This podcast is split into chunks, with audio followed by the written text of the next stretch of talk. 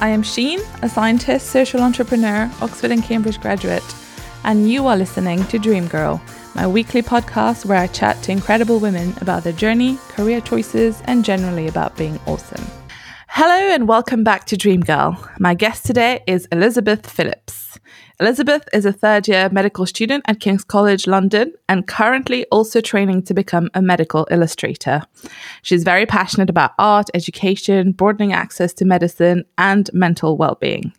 She also works alongside her medical degree in mental welfare education and as a project manager for Ali Abdaal. As of very recently, she has started a YouTube channel which hit 16,000 subscribers in just a matter of a few days, wherein she discusses her very nerdy interest. We basically have been pushing each other to work on the podcast and YouTube respectively, but most importantly, Elizabeth only owns black clothing. She's a bit weird. Hi Liz, how are you today? Hi, Shane. Hi. I realised now uh, you've added a, a few extra things to my intro there. I Love it. Of course. Like I, I couldn't tell you that I was gonna say all of this. I love that. I love that. How are you? I'm good. It's sunny today, and it's weird how like the sun just influences my mood a lot. So I'm very happy today. What about you? Um, I am very happy today, not because of the sun. Um, another weird thing is that I actually prefer the dark and cold. Um, so um, it's not that the sun will make me sad, but it won't make me a lot happier. But I, I'm feeling good. I'm feeling good. I had a good night's sleep, so that's nice. Good night's sleep is very important. Um, so you are in London at the moment, Yes, right? I am. Yeah. Okay. Oh, and uni's online now. Um, yes and no. So our teaching is online, but we do have some clinical placements which are happening um, in hospital. I've had one Ooh. hour so far this year. Very exciting. How was it? Was it a bit weird? It was the best thing that happened in Oh. a long time. I could, I honestly, um, okay, I cried a bit after I came home because, um, no, I'm, I'm 100% serious because Of choice. um, it had been so long since I'd been in hospital, and um, ye- yeah, I was I was kind of not been enjoying my course a lot for a while, Mm. and after just that one hour of you know seeing patients and doctors again, I was like, oh, I remember how this used to feel, and it was just amazing. I sent a lot of texts to people being like, um, I know I've we've been having these long Zoom calls about why I'm leaving Mhm. medicine and that I hate it, but um, thank you for your time. but sorry, I feel great again. I love this. so yeah. No, but that's fair because, like, for what over a year now, you've just been doing everything online, and that's really difficult and different as to being in a hospital. So I can imagine the frustration. Yeah, absolutely. Um, it's not one of those degrees you want to do online and not see patients for because it can be just really Mm. depressing. Um, Yeah. so yeah. Gosh. But at least now you're back, so that's good. exactly. And it, it will only get better from now on, Oh, hopefully. hopefully. Mm. Okay, so let's start from the beginning. You are from Finland, Yes. right? Yep. Okay, so tell us. So you went to school in Finland. How was that?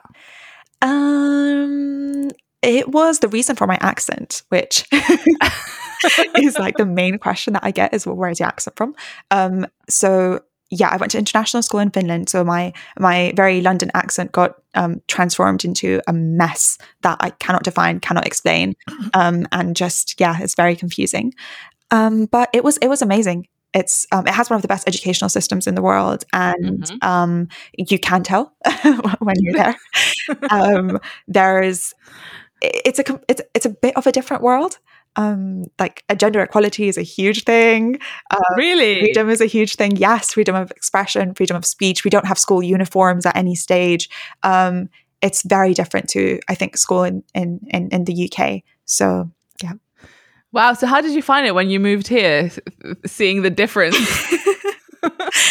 I think um, so. So I I grew up in London, so I'd okay. I, I I remember some of it, um, but I think Finland changed me in a way. I remember. Okay, this this is. I'll use this because it's a Cambridge thing, so you'll you'll be able to relate to this. so um, I moved to Cambridge after I came back from the UK. By the way, this might turn into a very long podcast. Great. I have a lot of stories about everything. I do that, so you might need to trim a bit. Do it. this. You're warned. Um, so I moved to Cambridge from the UK in April of 2018. Mhm. And um, one of my friends from work then said, "Oh, have you seen the colleges?" And I said, "No, I haven't." And they're like, "Oh, you have to do this. It's a thing in Cambridge." So, Mhm. I, which absolutely beautiful. Um, and w- when we went to the college, he was like, "Oh, by the way, we, we, we don't step on the grass." Um, and I was like, "Oh, oh, okay, okay, that's polite." He's like, Mhm. "Unless you're the dean, the dean can step Yeah. on the grass." And I was like, Yeah. "What?" that made no sense to me. Um, and I think in the UK, and it's it's it's nice that there's like this appreciation for kind of these historical things, and Mhm. there's a bit more of this like I think people in, in, in structures and in, in in hierarchies, and that does not exist in Finland. Um, Yeah. so I think that was a bit of a, a- difference to me. I was talking about it the other day with someone when I was like, "Oh, our um, like our president shops in the supermarket without any Mhm. guards, and you know, they go for a run in the morning with everyone else, and nobody blinks an eye, and no one cares. Um, there's a huge like equality is ingrained in in everything to the point that we don't even think about it until I can I come here and I'm like, oh my god, You can't step on the grass. yeah, exactly. You can't step on the grass. And uh, yeah, we have Cambridge and Anglia Ruskin, and uh, those are two very different universities. Oh yeah. that that kind of thing was something that took a bit uh, of getting used to. Yeah, no, I can imagine, and I didn't know about like how things were so much better in Finland. But yeah, here it's, it's like it's a bit outdated. I would like to say, and how it makes no sense. Why should your title decide whether you can walk on grass or not? Exactly, exactly. There's it's kind of like a romantic thing when I see it, and I'm like, oh, it's just like the books here. So as a tourist, um, it is interesting, but Mm, I think those things do sometimes become problematic and can lead to Yeah. problematic things. So um, mm. yeah, I think. Yeah, it's a nice historical thing, but perhaps not the best way to view the world all the time. Yeah, we just need to update a bit on a few things. but okay, so how did you then decide to do medicine? Did you always know you wanted to go into medicine? oh, this is again a long one. Uh, no, Okay. absolutely not. I did not want to become a doctor initially. Um, I so when when I was younger, I'm okay, I'm a massive nerd, mm-hmm. massive, as in um, when I'm I'm also very much into sciences. So I was very big on physics and mathematics, especially. Um, and I I remember that when, when I used to get anxious, one of my coping mechanisms was to do derivatives or to get a physics formula Oh my god. and try to derive it from like first principles. That would really calm me down. Um, Oh my god. I, I was bullied.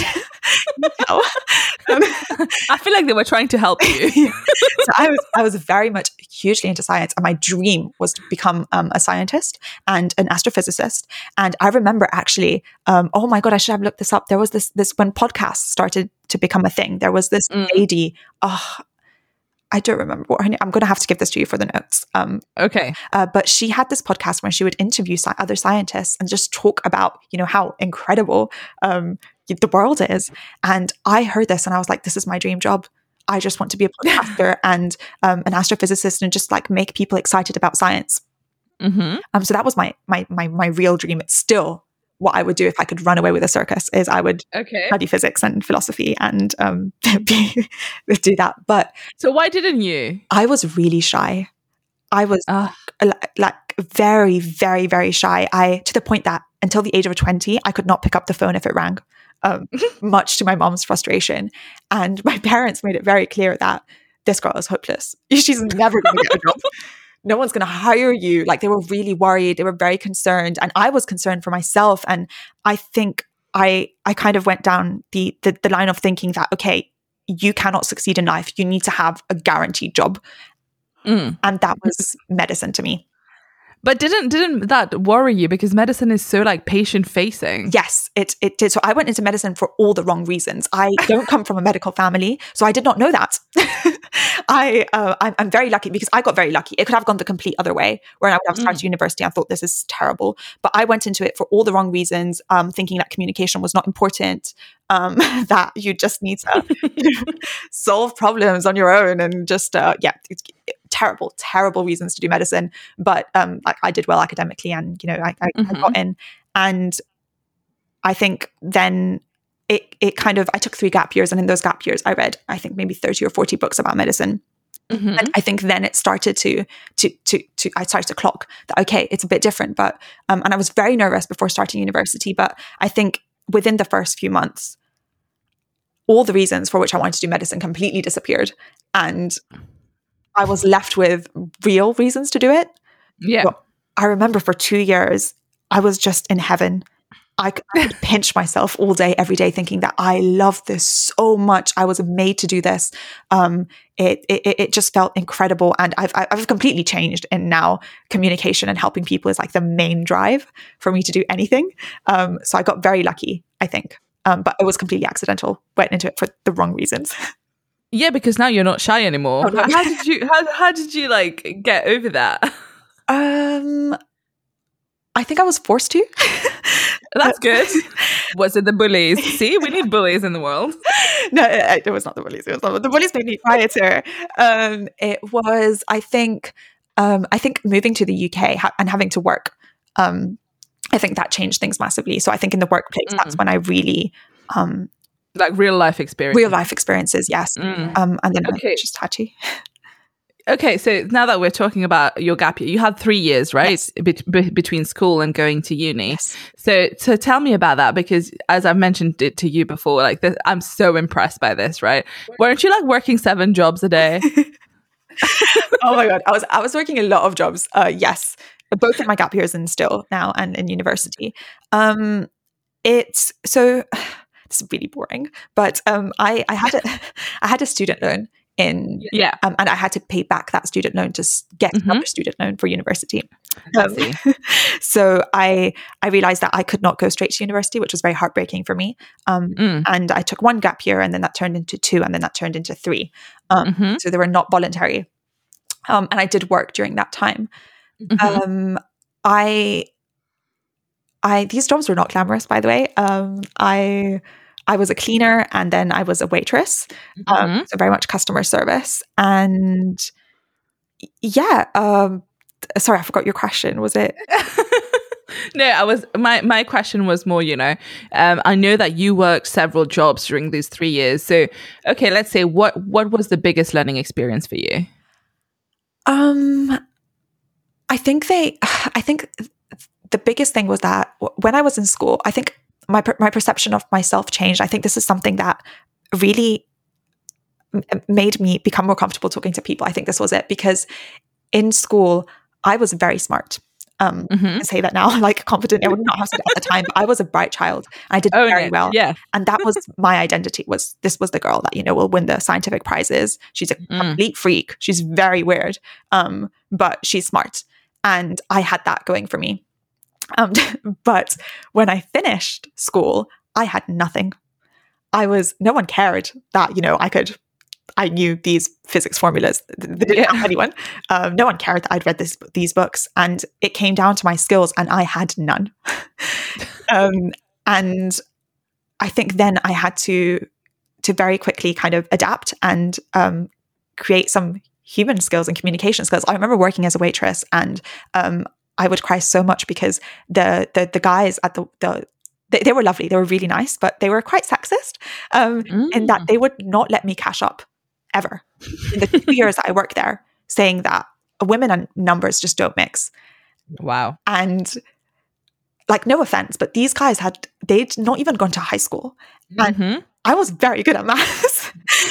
and it would just hurt me so but much. You're a woman. Yeah, because you're a woman, you know, we're not trusting you with the with the money and the numbers. That's just going to be a mess. We we've done it before. It's not going to work. Um, and I think I had to rely on very other from different skills than um than than what I previously had. And mm-hmm. um and yeah, I think that, that that that really helped me with with communication and and being more comfortable around people, which is definitely something I didn't have before. That's great. But also, you know, you've told me the story of how you just decided to pack up your bag and move to Cambridge and then you just found somewhere to live and you just got a job and then you were just, you know, managing your way throughout. Like you are so brave for like doing this. I'm crazy. Um, I think bravery and crazy, there's a very fine line between them. And I definitely crossed that line a lot. Um, yes, I, I did do that. I think my, my jobs in the UK were a bit more interesting Mm. And that I I came here and I was like, okay, I'm never working in a restaurant again. Um, mm-hmm. that was just I did retail still, so it was customer service. Um, yeah. But but yes, I, I I I did do that. I decided one night that I wanted to come to the UK already, so I booked a ticket. It was very cheap, luckily, for the next morning. So mm-hmm. at 1 p.m. I booked a ticket for the next morning to come to the UK, um, having basically like nothing here um, and, and, and no job. And I remember crying so much that night, thinking, what have you done? All your savings are now going to be wasted. And you're going to start from scratch from university. All of this is, you know, for no reason. Um, so yeah. But you did it. I, I did. I did. that, that, that's incredible. I feel like this is so great. Oh, you're right. Like it's a bit crazy because for me, especially, who always plans everything, and you know, I I try to see where the risks are going to be. so it's just this is mad. But didn't you do the same thing though? Like coming to Cambridge now. Yeah, but I didn't do it like over one day. you know? Oh. like I would I would plan where I'm gonna live, I'll book that and mm. I'll plan what other things I need and I'll pack that. you know, it's, it's just a lot of planning. Yeah, guys, this is the right way to do it. this is what I wish I would do. but okay, so so you've been in retail. Yes. Do you ha- I know you have loads of funny retail oh, stories. Please share one with us. yes. Um, I think so. I worked in retail for two years, for 2 mm-hmm. years in the UK and two years in Finland. Um, okay.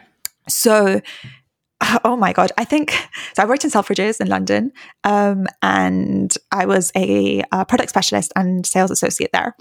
I think what is that? What is a pro- product specialist? Oh, um, it's so basically um, we sell a lot of things like from from from, from different ranges and within mm-hmm. a comp so you have the sales associate which is um, the person who can like sell anything but the product mm-hmm. specialist will do training in a particular department so i was bedroom specialist and that's kind of like um, bed sheets and pillows and things and so mm-hmm. you need to know everything like you need to know where were these geese raised what were they fed? What? Yes. What were they fed to be put into like these pillows? And what's do people ask for these? Definitely. What's the difference between a Canadian goose and a Hungarian goose, please?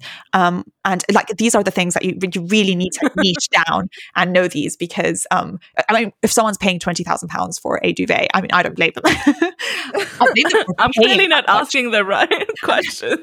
I blame them for paying that much in the first place, but um, yeah. So they, they, you need to answer these questions. So that, that that's basically what a product specialist is.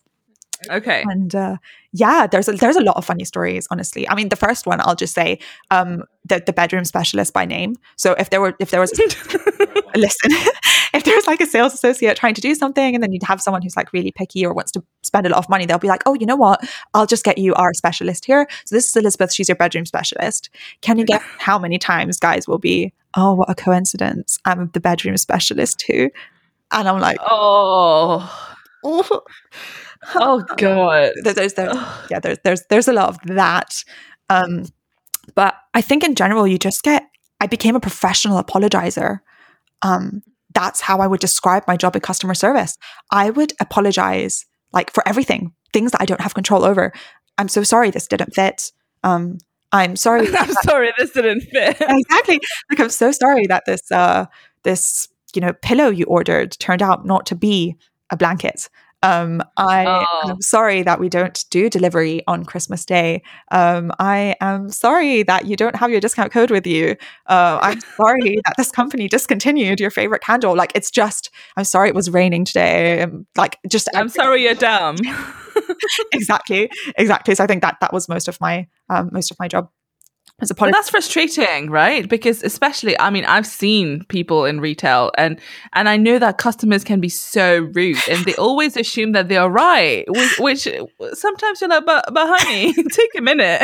I have so much to say on this. I agree. I agree. It's like um, so coming from coming from science um, and and doing science simultaneously because I was I was doing medicine at this time. You know that there's I have my qualms with the word truth because obviously you can go down the philosophical way of saying that. Well, is there yeah. such a thing? But you know, we, we do have some things that are that we can reliably say that are true yeah. or false. Um, yeah, they're factual, they're factual right? Yes, and it yeah. becomes very difficult sometimes when um, you, you, you just have to to not be factual. Um, mm-hmm. We've had cases when people would say, "I bought this here a week ago," And I'm just thinking, we don't sell this. We've never produced this as a company. Like you, you literally didn't like, oh, I, will get my, I was, I've worked here for two years. I've never seen this product. I get my manager who's worked there for 20 years. She's never seen the products. We go on the online, um, you know, the, the back, the back end thing of the warehouse where we have every single product code ever produced by the company. And we're like, this doesn't exist. And she's adamant, you sold it to me last week. And what? there's, there's, there's nothing you can do except say, you know, I, I, yeah, you're you're right. I'm very sorry, but for some reason, you know, our computer is just not showing it, and therefore, I cannot accept it back. Or like, I don't know what to refund you. I don't know what the price is. Like, yeah, what do you do? what do I do? Uh, but you can't say you're wrong. Um, so yeah, with, with, within those constraints, it's a very interesting, I think, um, very interesting job. Yeah, it, it, it's it's sad to see how like you know people who have money are the ones who become the most petty about it as well. oh my gosh! Oh my gosh! Oh my god! I mean, I, I don't. Yeah, again, it's it's it's, it's difficult because I, I don't want to judge you know people's um yeah like, how they're doing financially just based on what they're wearing, for example. But th- there are cases when someone's dressed in like thirty thousand pounds worth of clothes and Mm. creating a fuss over a twenty p discount. And I'm literally like, I cannot process this. I'm so sorry. I do need this 20 pence. Like, it won't close the till. Like, I'm sorry. It's not that I don't want to give this to you. Like, if I could, I just put it out of my pocket and put it in the till right now. But I literally not allowed. I will get fired. Um, You're like, I'd rather give you the 20p than deal with I'll give you my salary right now for this month. Just please stop like harassing me. There's nothing I can do. Um, so yeah, it's That's that's. I mean, I, I can tell why you know you lost all of your shyness after dealing with all of no, it's it's very it's very interesting. I think the rudeness is something though because um, very often you get the thing, and I think that was the thing that hurt me the most in the beginning when people would say, "Well, this is exactly why you work in customer service," and leave. Do they say that? Yes, and that How rude! the, the, the, it's it's just it's just heartbreaking. Um, but yeah, yeah. Wow, I, I don't understand this. Like trying to make someone feel small. What do you gain from it? Exactly. It's someone you don't know. Like they're and the thing with customer service is we're genuinely just trying to do our job.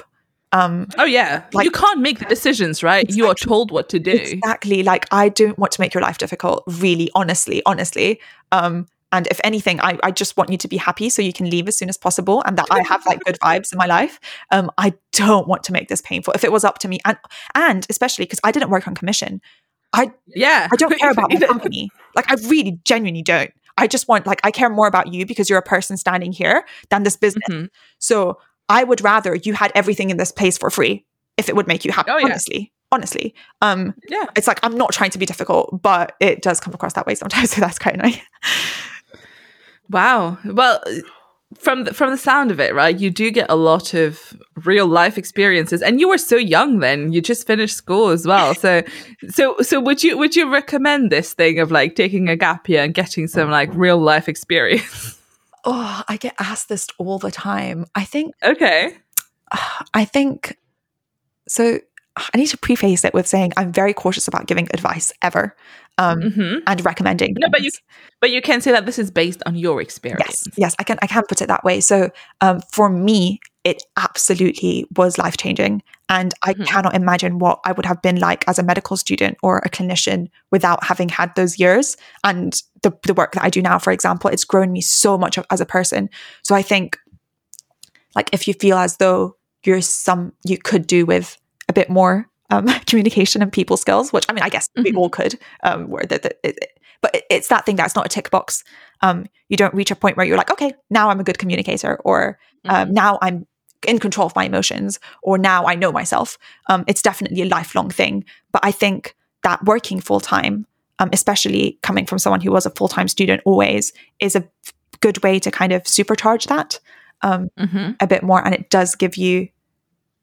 It does give you, I think, very, very good skills. I, I kind of think the American system has it right, wherein medicine, for example, is just a postgraduate um, Mm. because because yeah much to my dismay it is all about communication and um, and i think it, that insight into what people do and what life is outside of being a student is very valuable hmm and um, yeah that's definitely something that i got through through learning No, I agree with you. And I think it's not even just about medicine because, you know, just like you, I was in full time school and then I went straight to uni. Mm-hmm. And the, the first time I kind of realized how things work differently is when I started working at the library. So I was working, you know, like proper working at the library eh, after hours and stuff.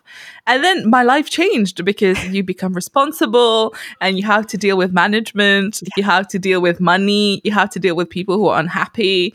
And then suddenly you're like, okay, life is not not all just nice. it's not all students being friendly and having fun. And then you're like, okay. And then I did realize that, okay, this was my first experience of real life and it, it, it's very different. And I think it, it's not that good for students to just stay in education until they join the workforce for good, because then it is a bit of a clash. And that's when people make the wrong decisions about choosing careers and stuff. So I definitely back you up on that. Absolutely. I'll back you up on that because you made the recommendation and I can very safely say I fully agree. Thank you. So, okay, now let's talk about medicine. You yeah. did say that the first two years were wonderful, mm-hmm. and obviously now you're struggling a bit because of COVID more than anything. But but what what's your plan with medicine in the long term? Um, it's I think it's changed. So I mm. um, I got into medicine convinced that I was going to be a surgeon. Uh, okay. I, I, I do a bit of art and I love working with my hands and I love very practical jobs. Mm-hmm. So um, I definitely wanted to do that. This last year, like I said, has been very challenging. Um, I, I feel terrible saying that because I'm such a privileged person, and um, I mean, mm-hmm. I haven't lost jobs or or or anything like that. But within medicine specifically, in that aspect mm-hmm. of my life, it has uh, changed it a lot. Um, and there were times I genuinely thought, like, I, I can't do this. I'm just gonna, um, you know, graduate and leave, or I'm just gonna leave right now. Um, kind of, kind of. But I think, I think I definitely calmed down even after that one hour. It's all it took for me to mm-hmm. feel that okay, no, actually, I love this. And I love being in hospital and I love being around patients and I love studying things. So I think um, I, I, I do want to stick to it. I think neurology. It's the first time I did neurology, um, and I know mm-hmm. this is like very. I don't know if anyone cares like what I like about medicine, but um, uh, but yeah, I think that that that kind of made me feel like oh, I really could do this. So I think maybe emergency medicine, maybe anesthetics, maybe neurology, um, one of those things. So it's either something mm-hmm. very practical to give me that side, or neurology, which is like I just find very very fun uh, to learn about. Mm-hmm. But I think I'll definitely be staying in medicine in some capacity. Okay, that's good. And I think, yeah, you're so early on in your yeah. career, right? As a doctor, you still have everything to discover. And I'm sure there will be things that you like more than others. So yeah. just got to st- be patient with it, I suppose. Exactly.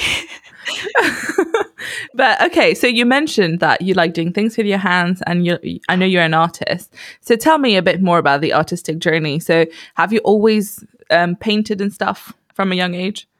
Um, I think when I hear the word artist, it just makes me feel very uncomfortable.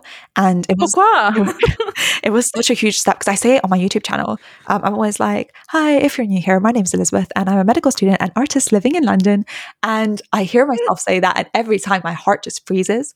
Um, I feel like this, oh, um, it's like I have a visceral reaction against the word when it comes to myself. Um, because and, and, now I guess I'm a bit more comfortable with it. So the the journey, the journey. Okay. Um. So I I always loved art. I loved looking at it and I very much wanted it. Um, mm-hmm. I was very drawn to that. I, I, guess now there's this word, what's it called? Dark academia, um, which was not oh, yeah. when I was younger. Yeah. I, I just discovered it. yeah, I discovered it very recently too.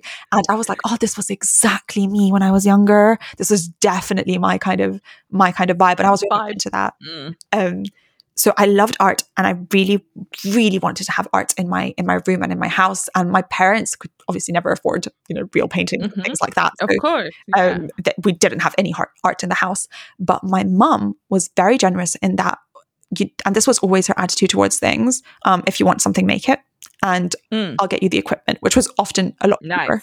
Um, so it was the same thing with clothes. I, I, used to make clothes when I was younger and things like this because I'd see something I really wanted it, and she was like, "Make it. Um, you know, here, here's here, here's five pounds, and go do whatever, knock yourself out." Um, but you learned so many things exactly. from that. That's a really good approach. So, I am so grateful to her for that because that's how I started making art. I was like, "I mm. love this painting. I'm going to do it," and they were terrible. Sheen, they were so bad. like I, I, see them now and I'm like, Jesus Christ, what were you thinking? Um, they were really, I loved them at the time. And I was so excited. I would paint on my walls of my house. Like, like thank God my, my parents were very like chill in this way. Mm-hmm. Um, so they would just let me do whatever I wanted to my room. Um, and yeah, so that's how I started with art, never any formal training. Um, and therefore I did, and honestly, I only copy art. So I never created anything that was my own. Mm-hmm. It was just I wanted these nice things in my life and I would copy them there. So when people Mm-hmm. called me an artist, that very much bothered me because I was like, I'm not artist, I'm not artistic, I'm not creative. And this, But you are being creative. You are literally not copying. um, I, I, I guess a bit more now, like in the last few, like in the last year, but definitely not at the time. And still, I, I, I'm not sure that I am. Um, and that's why I, I never labeled myself as such, and I never went down the the artist pathway because I always had this, you know, this idea of, in my head that these are genius people that come up with, you know, these beautiful things, and I'm just copying them. And um, yeah, so so that was that was how it started. Um, and then in my um, in my first year of medical school, I found out about a postgraduate degree in medical art, and hmm I thought, oh no, I'm doing that. Like I have to do that. Um, so I, I didn't have a portfolio, and the deadline for application was in two months. So I spent two Mm. months all day in Gordon's Museum at King's College London, just um, drawing things. I didn't have any sort of medical art um, done So before. what's a portfolio? Is it just like a collection of your work? Exactly. Yes. Yeah. Okay. uh, there's a panel, and then um, they they they they. They, they judge basically what you put in front of them, and they see, well, do you can can you draw? Um, do you have the kind of the, the capacity to be taught to do these things? And then they Mhm. accept you or reject you, basically. Um, Oh wow. and you got in. uh, I did, I, Yay. I did, yeah. Um, it was oh my god, this is such a this is this just defines my life. I'm so stupid because um, I was sitting there, and in all my research for this, I had not realized that it was a full time postgraduate degree. Oh my god. and um yeah and i'm a medical student. And i had three jobs at the time. So and i found this out during the interview when they asked me that question. So can you imagine me sitting down and there's like six people and these are the illustrators of my medical textbooks like these old respectable artists that i would just look up to. Just it's a very serious situation and i'm just sitting there and they ask me so you know we we, we see here that you're a full-time medical student. How do you think you're going to balance two full-time degrees? And And you were like, wait, what? It's full time? exactly that, that was what went in my head i literally froze. I was like oh my god elizabeth what? Like what do i say? It's so embarrassing now. Like also i'm just thinking of like the two months that i spent doing all this work and i really wanted it. So i came up with this weird spiel of like oh you know um as a as a medical student i'm very organized with my time and um we're, we're very lucky that we're very flexible with our timings and things like this. And it's only half a day in hospital and i have a lot of extra blah blah blah. So yeah somehow i hustled my way in. Um but but yeah very please So are you doing this full time course now alongside medicine and all your jobs? so um, my first piece of advice i'm sorry i said i would not give recommendations but i will and it's please please read the guidelines if you apply to anything especially before you make a huge investment um, but um, it's it's full-time for one year in the foundation program and it's part-time for two more years so it was Oh, that's okay. yeah so it was full-time in my first year of medical school and currently it is part-time Mm. So, so the aim with this is to become a medical illustrator. yes yeah. Okay. So, okay. Well, you know, just to give you some context, I used to cut. I, I used to be the second last in my class in art, right? so I'm very talented. And uh, while I was writing my PhD thesis, I had to draw these like things because it's so much hassle when you take a photo from somewhere. You you don't just reference it; you need to get permission to reuse it, etc. You know the debacle. yes Yeah, and um, so I decided to draw a spine. yes. I love it. No, but I am annoyed that you didn't tell me you were doing this earlier on. I could have just got you to do it. Jeez. I had to draw it. oh my god. no I, I love that. I love that. Because this is see this is exactly how i started. So this is this is you this is your start. You know next thing you're going to know you'll be applying to this program. Um, Yeah, no, but you know what I did? I cheated because what I did was I traced on top of something else. smart. That's smart. That's smart did it go well And, and it, it looked really nice. I was so proud of it because you know why? Because my supervisor said, Oh, you should reference this image. And I was like, Hello, I it." drew this. i love it i love it i, I was like- now but you know, like little Sheen, who came second last in her class, was like, "Oh my god, look at us!" yes referencing yourself there we go um, i need to see this by the way so I will. I will send you a photo. I will you. send you a photo, but don't judge me, okay? I'm not a medical illustrator. I need but- advice, so. so so what would that entail becoming a medical illustrator okay so it's, it's kind of like a license that you get in the uk um, and it's. I think mm-hmm. it's, it's recognized in many countries and it basically means that this person has gone through a rigorous training program and in which they know anatomy um, and they know how to portray things and they are reliable to um, to, to basically put something in your study or in your book that that is mm. accurate um, and so there's that aspect of it um, and i like that aspect because I, it helps me with my medical degree. so um, yeah. It, it, I need to know the fact that I need to know the names of the bones and the muscles and things. I mean, it's fun. It's great. I like it. Um, and then the other aspect of it is the kind of artistic side wherein you do need to learn different mediums and it's everything from like watercolor to uh, pastels to um, 3d online drawing and um, or everything every medium you can think of so that's also very very very fun um, but yeah, the, the, the, goal eventually is hopefully to get licensed, and then I can kind of have that little um, little hobby on the side. Uh, so yeah, that's really cool. And I, I I know you already draw a lot when you revise and stuff, so you could make yeah. like these really pretty revision cards. Exactly. oh, that's so cool. Okay. Um, Cool. And now I think what everybody who's listening probably wants to hear about. You know what it is. oh. Oh my god, yeah. so tell me, how did you start working for Ali? Oh, how did I start working for Ali? Okay, I haven't yeah. actually talked about this in public before. Um, okay.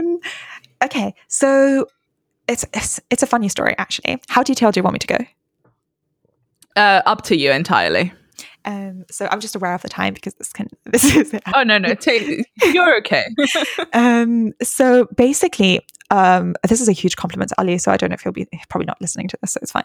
Um, but yeah. Ali and Neil deGrasse Tyson um, and Rhonda Patrick were the three like celebrities or the three people that I didn't know that I followed wow. on Instagram. Wow right? He's up there. He's up there. Um, and Neil deGrasse Tyson is astrophysicist, and um, Rhonda Patrick is uh, like one of the most amazing scientists out there. Um, she's just incredible. Mm-hmm. Um, so, yeah, absolute goals. Um, so so yeah, and then Ali was the third, and um, and he I just followed him about. So this was in end of March, early April, I think, of 2020. And mm-hmm. I'd only followed him a few days ago. I'd seen maybe two or three of his YouTube videos, which was a lot for me in proportion to how many YouTube videos I'd seen at the time. Um, mm-hmm. And I mm-hmm. really liked him. I was like, oh, this guy is so genuine and he's so smart and he, you know, stands for the right things and he's a doctor. So I, I really, really, um, yeah, I found him very entertaining. And um, mm-hmm. so I followed him on Instagram and it was 2 a.m. on peak lockdown. Um, and Ali was doing a live stream. Mm-hmm. And mm-hmm. I had never been on an Instagram live stream before because I don't follow celebrities. So I felt like it's really weird. Is it just me? But like you can't watch your friends on live, live streams because it's like three people. And I'm like, I feel really weird. Like am I'm intruding. I feel like I'm spying on you right now. And like, do I interact and not interact? It's really weird. So I never did. But then Ali did and I was like, okay, let's see what this live stream is about. So um, he was doing pull-ups, um, and of course he was. Of course he was. Yeah. So it's a classic Ali weirdness. Um, mm. And yeah, you, I mean, you know a lot better than me because you live with him. so, yeah, you know what he's up to at two a.m. Um, so yeah, and he mentioned amongst other things that he was looking for a PA. So um, mm. at this time, I'd just left my Selfridges job because of the lockdown, mm-hmm. and I um, I was looking for work. And I thought, you know what? Mm-hmm. I would love to be Ali's PA. Like, I would, yeah, mm. that would be a very cool job. So, in my 3 a.m. state, I sent him a DM like, Hey, Ali, just watch your live stream. Heard you say that. Um, I'm a medical student in London. I'd love to be your PA. Um, and mm. I went to sleep and I woke up the next morning and I was like, God, Elizabeth, that's so embarrassing. Um, so I sent. so I was like, oh God, and he doesn't like, he doesn't read his DMs, surely. So I sent him a proper email with my CV and like a formal application, uh, which also Oh wow. Just as cringe in the opposite direction in retrospect. um and yeah, I sent him this and I was like, he's never gonna read this. He's not he's too big, he's never gonna read this. And actually that evening at 9 p.m. he wrote back to me on Instagram, which I literally my heart froze, Sheen. I cannot explain like how nervous I was. He wrote, he was like, "Oh hi, saw your um, email. Let's have a chat." And I was like, oh my God, I'm going to have a chat with Ali Abdaal. And um, I was massively cringe, guys. Like, I will, I will, like, please don't be like this. please don't do that. Um, like, I feel like he should not know this. yeah, exactly.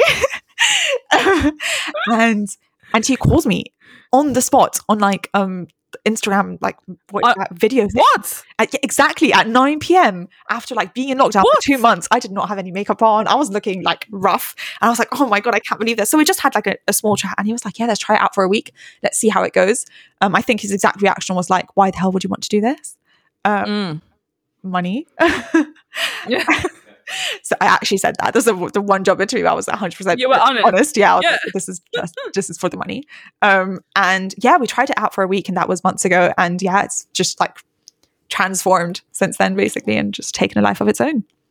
Yeah, and then since then, like you you've done so much more than this. Like you're helping with the PTI PTYA course and all of that. So it's been incredible, and that's how we met as well. By the way, of course, I hate it. So many of my guests, I have to say that it's because of him. Oh my god, Ugh, yeah. Anyway, he's a good resource for people, though. So I am like, it's it's it's, it's fine.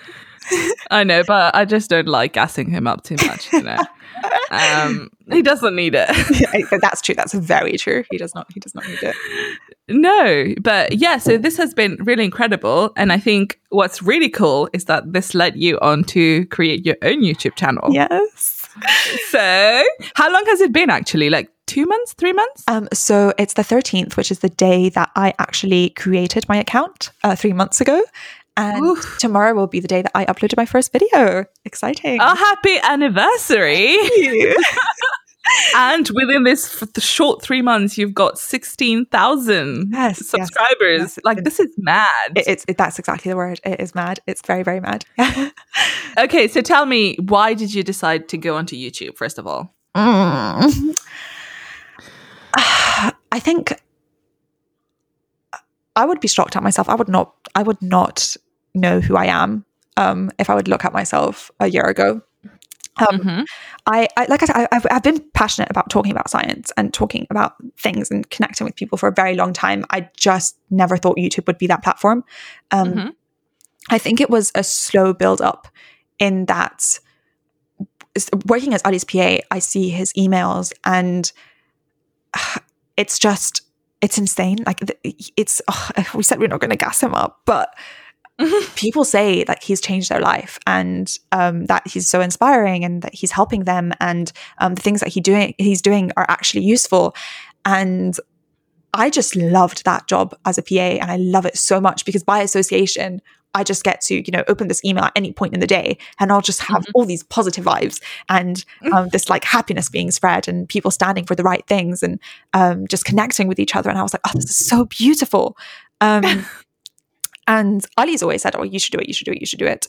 Um, but and I, I guess I, I wanted to. There is that creative side to it that I wanted to try, and I think I was just so scared. I'm a very like I, said, I was still deep down a very shy person, um, so I was terrified, and I still am of putting myself out there.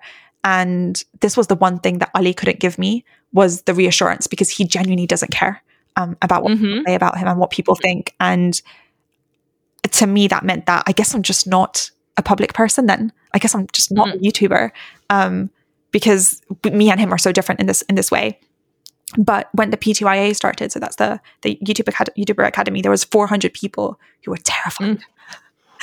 They were all terrified. They were all saying, "I can't do this. This is so scary. I'm such a private person. I've never put myself online before." And I was like, oh, "Okay, okay." So people are feeling this thing and they're doing it anyway. And I think that's what pushed me to start was that I do want to connect with people. And I am I'm so passionate about very weird things like reading and um, education and um, art and slightly minimalism maybe and just like talking about the human condition and existence and uh, psychology and physics even things like this and all these random things that I just really want to talk about. And and I don't necessarily meet people um, as Mhm. easily in real life. And I think YouTube, like you said, it's it's not just Ali, but it's Ali's YouTube channel that like connected me and you. Um, Yeah. so yeah, it's things like this that I, I just want to maximize those moments in my life wherein I, I Mhm. connect with people because um, yeah, I, I hold genuine connection and interactions with people above everything else in my life. And Mhm. I'm weird in that it doesn't even need to be people who are alive. Like I will read a book by Nietzsche and be like, oh, I connect so much with this guy. This is such a genuine human connection. I love it. Um, and obviously it's ideal if it's a real life person. So I think Mm. the internet allows you to do that. And yeah, I just want to maximize that. I guess. Oh, so it's such a long answer. No, th- that was a very clear answer. And I think I totally agree with you on that. And, you know, I, I, like how you mentioned how there are some real fears, right, of putting yourself online because it's not something you've done before. The challenges that come with, you know, setting up. And I remember you had a story where you burnt your shirt to something. Oh my God, yes. yes.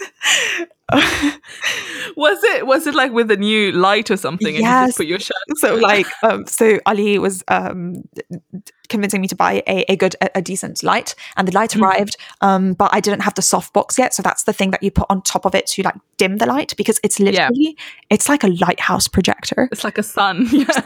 yeah exactly. Like it's so powerful. And i was shining it on myself at minimum and it was still like i couldn't keep my eyes open. I was my eyes were watering. I didn't have the soft box and i thought well I'll just you know, put a shirt on top of it.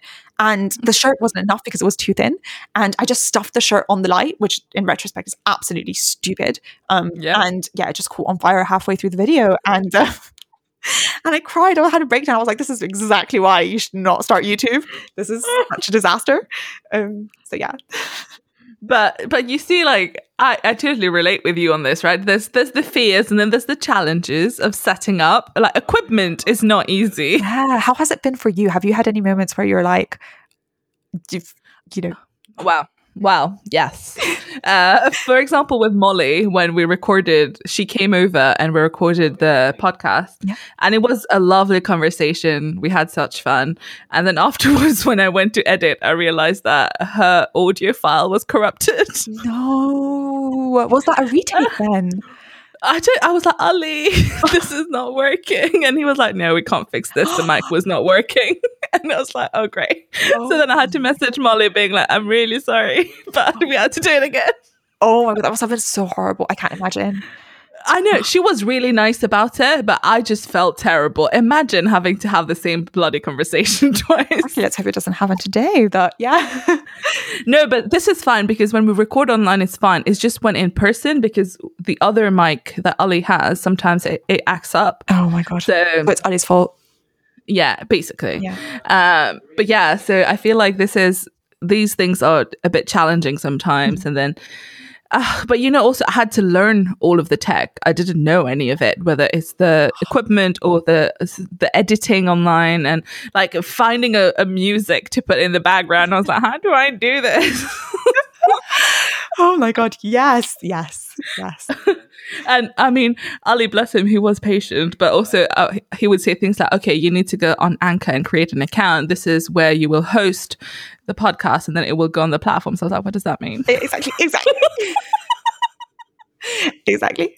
Oh my God. Yeah, it's just you feel stupid because it's things that you don't know and you're trying to learn, and it, it all becomes very easy once you do it. But before that, it's a bit overwhelming, it's a bit intimidating. But yeah, no, you know, yeah, the usual. Absolutely. But then, okay, so how how's like obviously you've reached sixteen thousand subscribers. That's a very big big achievement in three months. Mm-hmm. Um, but what has been like the high in these three months? Oh my god, that's such a difficult question. Um, I mean, you're monetized, right? No, so maybe that. yes, as as of a day ago. Um, yes. Uh, I think I think to answer this, the most surprising thing was that the growth did not make me happy.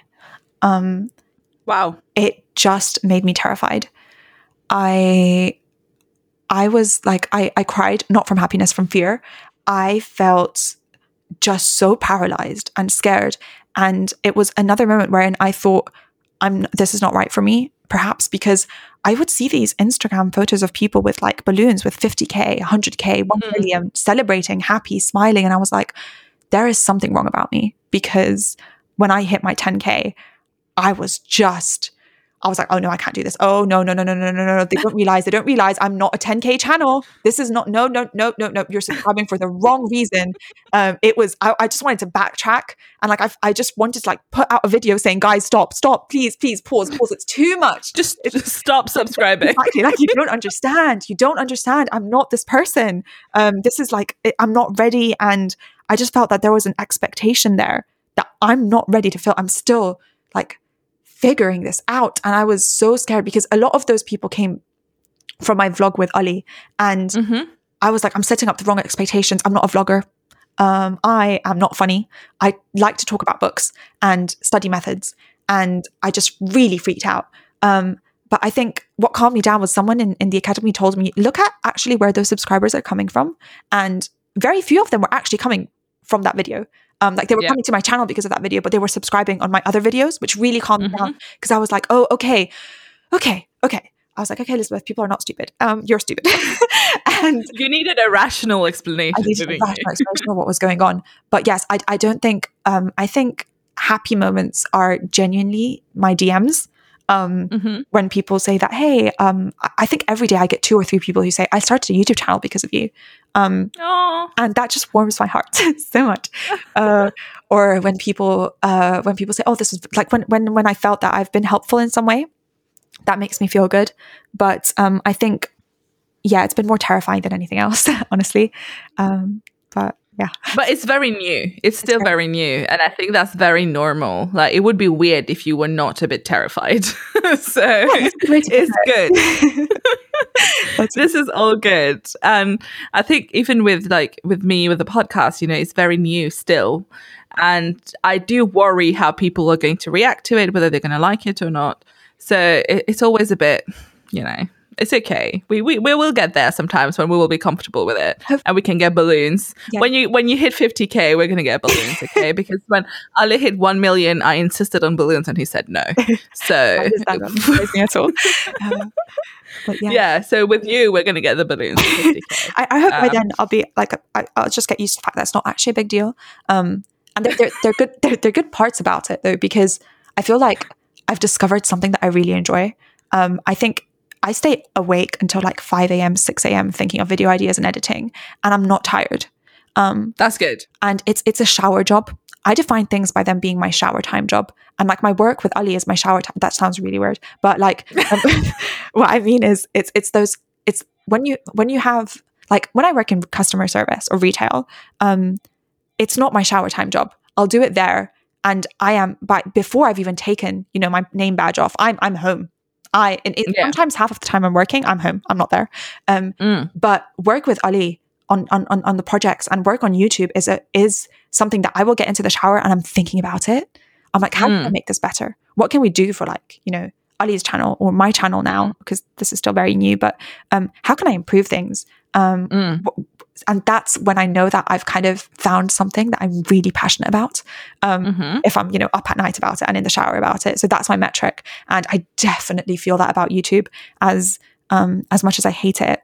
Um I um I also feel I, I- hate, sorry, the thought of like the word YouTuber or God Yeah. forbid the I word. Influence. Oh my god. Yeah. that word it kills me. It kills me. It kills me. Um I, I do not want it. Please do not be influenced by me. Please. I'm just trying to say like what I'm doing and but don't let it influence you, please. I like ah but yeah. So um Okay, so now you know you have the YouTube. You're going to become a doctor soon. You have the newsletter as well. Yeah. Also, I will link all of these in the notes. Um, so, um, tell me, what's the plan now when you look to the future? Where's Liz going with all of this? Oh, that's such a good question. Um, I think, I think after this week, um, I, I'm still firmly grounded on like medicine is kind of the most important, like one of the most important things to me. Um, and definitely like being a, a medic YouTuber, um, it has its kind of challenges, I guess. Um, in that I want to be very cautious about things that I do and do them right, and um, because medicine still remains, I think, one of my main priorities. I do want to be a clinician and I absolutely love it to some capacity, at least part time. Um, so definitely still going down the medical path. Um, YouTube was a fun project that I gave myself four years. So I have two more years of medical school and two years of foundation training that I was like, oh, you can spice it up by having a YouTube channel on the side and then see what happens there. Mhm. Um, so it's just, I think, a fun project that I do because because I enjoy on the side. Um, and I think like the dream would be, I guess, oh, I don't know. Um, I, I think it would be something of doing medicine part time, perhaps doing maybe YouTube, or I would love to have a podcast. Honestly, oh, it's so much less Mhm. pressure. So, um, So much less editing. oh, true, yeah, yeah, so maybe like maybe if I would be a science communicator in some sort of way, um, and yeah, just talking about my weird interests about you know philosophy and and and, and life on on a newsletter. Hopefully, um, if I mm. ever get good at that, and just just following my interests, I guess, and seeing where those take me. I, I, I am not, I'm not too set. I don't have a, a solid plan. Um, mm-hmm. life changes so much. Um, so I've oh, yeah. g- given up on that. But, um, but yeah. So then I have like a question for you on this. So how, how do you see your future and how do you plan things? Because I mean, I'm trying to pressure you into starting a newsletter too. Um, Trying is a very soft word. maybe, maybe we'll be linking both of them. Um, so yeah, how, how do you how do you plan your future? It's a very interesting question. I've also been thinking about this a lot because, you know, just like you, I have so many side projects. Mm. Um, obviously, I have my day job, and then outside of that, I I try to write online. And writing for me is very fun when I know what I'm writing about. But at the moment, the the one thing I've been thinking about is what I w- want to write about. I don't know if I've told you this, but I've been I've discovered this new niche that I really want to talk about, which is knowledge equity. Oh, no, you have not told me about this. No, and I haven't published a post about it yet. I wrote to one massive blog, um, and now I'm scared of publishing it. it's just because I feel like I'm talking about something that I don't have a lot of experience on. So it's a bit it's a bit scary to put it out there. So what I've done instead is I've sent it to someone I know who is kind of the person who coined the term knowledge equity. Okay. Um, so I send it to her being like, hey, I would really appreciate any thoughts on this. So hopefully she'll get back to me. Um, but yeah, so I, I found writing online really interesting, which is why I am kind of convinced by you to start the newsletter. Mm-hmm. Um, and I have the podcast, and obviously, now I'm thinking. So Ali keeps telling me to film the podcast, right? He's like, start a YouTube channel and put the videos there. Yeah. Um, so maybe next season, this is what's going to happen. Because also, I think I should say this is the last episode of season one. Ooh. So, um, Elizabeth, you got to be, you know, my final parting guest. yeah. So, um, yeah. So this is the twentieth episode. It's been absolutely mad. I don't know how this happened, um, but yeah, I, I definitely want to keep going. But I think with season two of the podcast, I want to make things a bit different in the sense that I want to have not just learn about the person's journey, but also have maybe some sort of conversation about a certain topic or a certain theme, or have um, specific things that I want to discuss when it comes to, you know, um, leadership and gender equality and all of that. So I'm still trying to think about this and think how to plan this. And this is very exciting for me, planning this. As you said, this is the things that you think about when you're showering, or these are things that you think about when I'm going on my walks every day. Exactly. Um, so yeah, I've been thinking about this and I love it because once I'm done with my job in the evening, what I do is kind of try to brainstorm the podcast or brainstorm what I'm writing. But my approach to this, which I think might be useful to you as well, is um, I've decided that I need to identify kind of a true north, you know? So this is the one thing that I am working towards in the long run you know what is something that i really care about or one thing that i would like to be known for. Okay. and then everything else that you do whether it's you know your education your job your side projects it should be either giving you a skill or pushing you towards that direction you know? I love that yeah. Yeah. So that's been quite useful because I was thinking, oh, you know, I care a lot about women empowerment. I also care a lot about um, education and I care a lot about research. And obviously, I'm a scientist as well. And I care about business too. So it's just like, okay, there's a lot of random interest, but what's the common factor? What do I really care about? And this is how I came up with knowledge equity, which is trying to, you know, um, bring in people with lived experiences more into the conversation and all of that. So that's why now I'm trying to make make everything work towards that, either gaining some skills or giving me experience that will be useful for that. And I'm just, I've just come up with this. So I am in no way already working towards that. But that's the plan. oh, I love it. I love it. Can I just give you one small piece of advice? Um, of course. take it. Um, on the, so when you earlier, when you said earlier that you'd written something, but you didn't want to publish it because you don't know enough about it. Um, I think like this is so common in yeah. in, in everyone perhaps more as women we, a bit more um, oh yeah. feel this a bit more but i think um i think have you heard of the dunning-kruger effect? Um, yes. yeah so i would i would just use that a rule of thumb. So basically, it's that when you when you start something and you don't know a lot about it, you you um, you learn very very fast, and you feel amazing but then you also learn. Um, so this is not. I'm not explaining it to you. Sorry, I'm explaining it to anyone who's listening. Um, who perhaps of course, please it. do, please um, do. But yeah. um, just so we have a bit of context. So, but then you also start learning very fast about what successful people are doing in that field, and you feel mm. that okay, I, I actually don't know anything, and that is paralyzing. So I think mm. um, the more that you research it without having put anything out on it in the first place, you run into that risk of being that I'm not the right person to talk about this. Um, yeah. So I think like my advice would be I would literally just publish the thing that you have, even if it's terrible, because it isn't mm. art.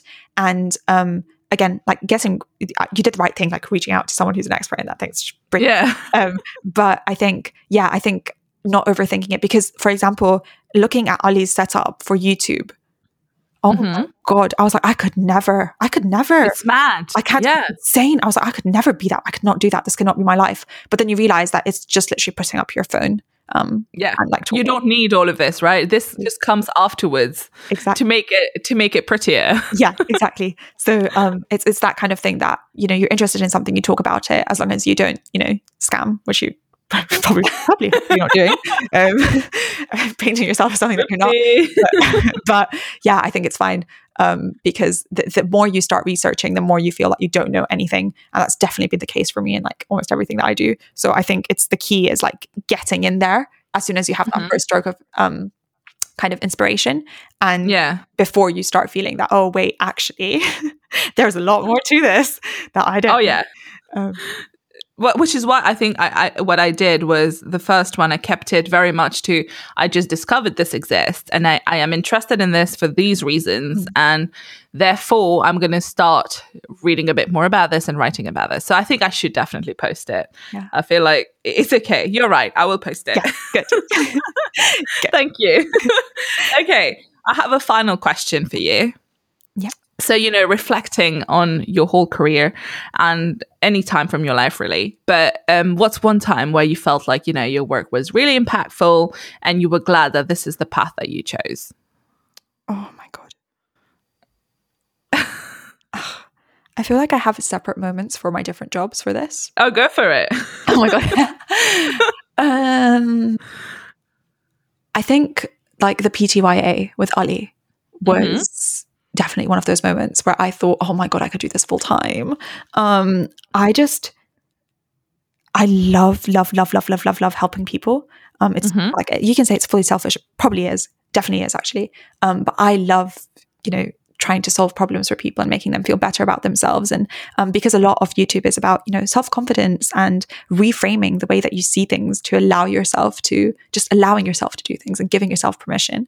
Um, and mm-hmm kind of dealing with a lot of you know negativity and how to um, how to overcome that. And I think having a conversation with someone and having them leave feeling better, um, and that's mm-hmm. what happened so often in the PTYA, was just so beautiful for me. And it's it's like I said, it's just those moments that genuinely make my life. Um, and that was very very big. I think um, also that happens a lot with Ali answering his emails. Um, sometimes I'm naughty and I answer in his voice. Um, it's because uh, it'll be like a fan or someone who, oh, this is horrible. Uh, but like there'll be a fan who will say something. I just feel really like Ali genuinely would not have the time to, you know, answer hundreds of, of fan mail. Sometimes I send something and people will respond saying, oh my God, like I can't believe you said this. I'm so happy. Like I'm crying right now. This is the best day of my life. And I feel very guilty, but it's like it's also genuine joy, I think, on the other side. So, mm. um, so yeah, I won't I won't do that very often, but I will do it sometimes. um, or I'll tell Ali. Um, I'll always tell him if there's some very nice mails. Um, so mm. there, there, there's those, those moments, and I think in medicine, I overthink this a bit. I think, but I think it, what it's what fuels me to love medicine so much, and um, I definitely get called on out on it when I sometimes mention it to older doctors, and they're like, "Oh my god, look at the kids." Look how they feel. Like you will not feel like this in 15 years, which is true, probably true. Um, yeah. That I genuinely feel that um, in hospital, I'm so lucky to be there. Um, and I get this feeling about medicine all the time. And I get this feeling about YouTube. I get this feeling about working with Ali. I get this feeling about everything that I like is like, I'm so lucky to be here right now because, mm. um, like, I think the way that we lay down memory is very much a function of how we're feeling at the moment. And when we're in a very distressed straight state, which happens very often when people are in hospital, something that's a second to us is laid down as though it was half an hour to them, and they will remember every small interaction. So I'm try to be very aware that even the way that I'm holding the muscles of my eye and what my eyebrows look like right now, even nonverbal mm. communication and my tone and the way that I'm treating people and listening to people and talking to people, even as a very, very insignificant medical student, is probably something that they will remember um, and something that will affect them. So I feel as though it's very difficult to not be significant when you're in hospital, no matter mm-hmm. who you are. Um, and I feel as though those moments are so impactful every time I'm there. I really, really like actively try to think this all the time. Probably should be paying more attention to to the medical conditions, uh, which I am. I, I promise I am. But also, yeah. a huge part of me feels um, that I'm just so lucky um, to to to do this. And whenever someone feels slightly, slightly better, or slightly listened to, or um, if I can solve just the smallest thing, it genuinely makes me so happy. Um, so yeah, I think I think those are Wow, that's very wholesome. And I think you're right. Like, you know, being grateful is so important just because it keeps you grounded and then you are happy with your situation, right? Because you are so grateful for everything. So that's definitely a good way of approaching it. Um, very, very wholesome. Thank you for sharing that with us. Oh, you're welcome. Um, yeah, so I think that's pretty much it, unless there's something you would like to add. Oh, no, I think I'll think I'll end it. I think I'll end it there. Oh no, actually, actually, no. One thing I would add. Sorry, sorry. Yeah, um, is that um, like I think one thing that's been a massive change for me is I spent so much time when I was younger thinking what I will do with my life, um, mm. and I wanted to make this one decision when I was sixteen. Um, it would have to be a decision set in stone that are you going to be a doctor, um, or are you going to be a, a physicist, and mm. are you going to drop art forever? Are you going to follow art? Um, are you going to, you know, put yourself out there or are you not going to do it? And I think that like you can do everything to some extent. And mm-hmm. doing a bit of everything, I think, is very, very important. Um, I, I, I like, I don't know who said this originally, but I think it might have been Naval Ravikant or something that said that you should live your life like ancient Greeks, wherein, you know, they're soldiers at one point and then they become, um, you know, politicians and then they become philosophers and um, they you're not just one person forever. And mm-hmm. i think you can have it all in a way. Um, again it might look very different to what you imagined. Um, definitely my life, looks so different to what i imagined. Um, but i'm still doing the things that i wanted to do in, in mm-hmm. one shape or another. So i think keeping that in mind not throwing your dreams away and not thinking that oh i can't do this and that. Like you can be you know um, a scientist and an artist and a, a whatever you want. So I think keeping that always in the back of your mind and taking up those opportunities when you see them that, oh, actually, this would, you know, fill in my desire to want to do this thing and um, I can pursue it. And yeah, I think that's what the main thing I would say. And don't listen to like negative people and negative things online, please. yes. Yeah. I agree. Uh, yeah. Thank you for sharing that. And I think my final parting thing mm-hmm. is that um, it's been a lovely first season. I am very, very grateful for everybody who's been on the podcast. It's been so lovely chatting to everyone. And also thank you to everyone who's ever listened. Uh, I just think, oh my God, these people are spending one whole hour listening to what we have to say. oh God, yes. Oh yeah. Oh yeah. No pressure. Um. no pressure at all. And I was like, well, but I'm very grateful, as you said as well. I'm really grateful for this opportunity and for the fact that you know I have so many wonderful friends that um, have agreed to be on it to talk about their experiences and their journeys. And yeah, I've learned so much, and I think I will write a blog about this. I need to, right? Yeah. What what did I learn from my first season of the podcast? So keep an eye on that. um, but yeah, and then watch out for season two. It's going to be a lot more wonderful things. So it'll be slightly different, but still with the same goal in mind. So yeah, thank you, Elizabeth, for being here today, and I look forward to welcoming you back with your um, one hundred thousand followers. Oh my God, Shane. Thank you. All right. Bye. Bye.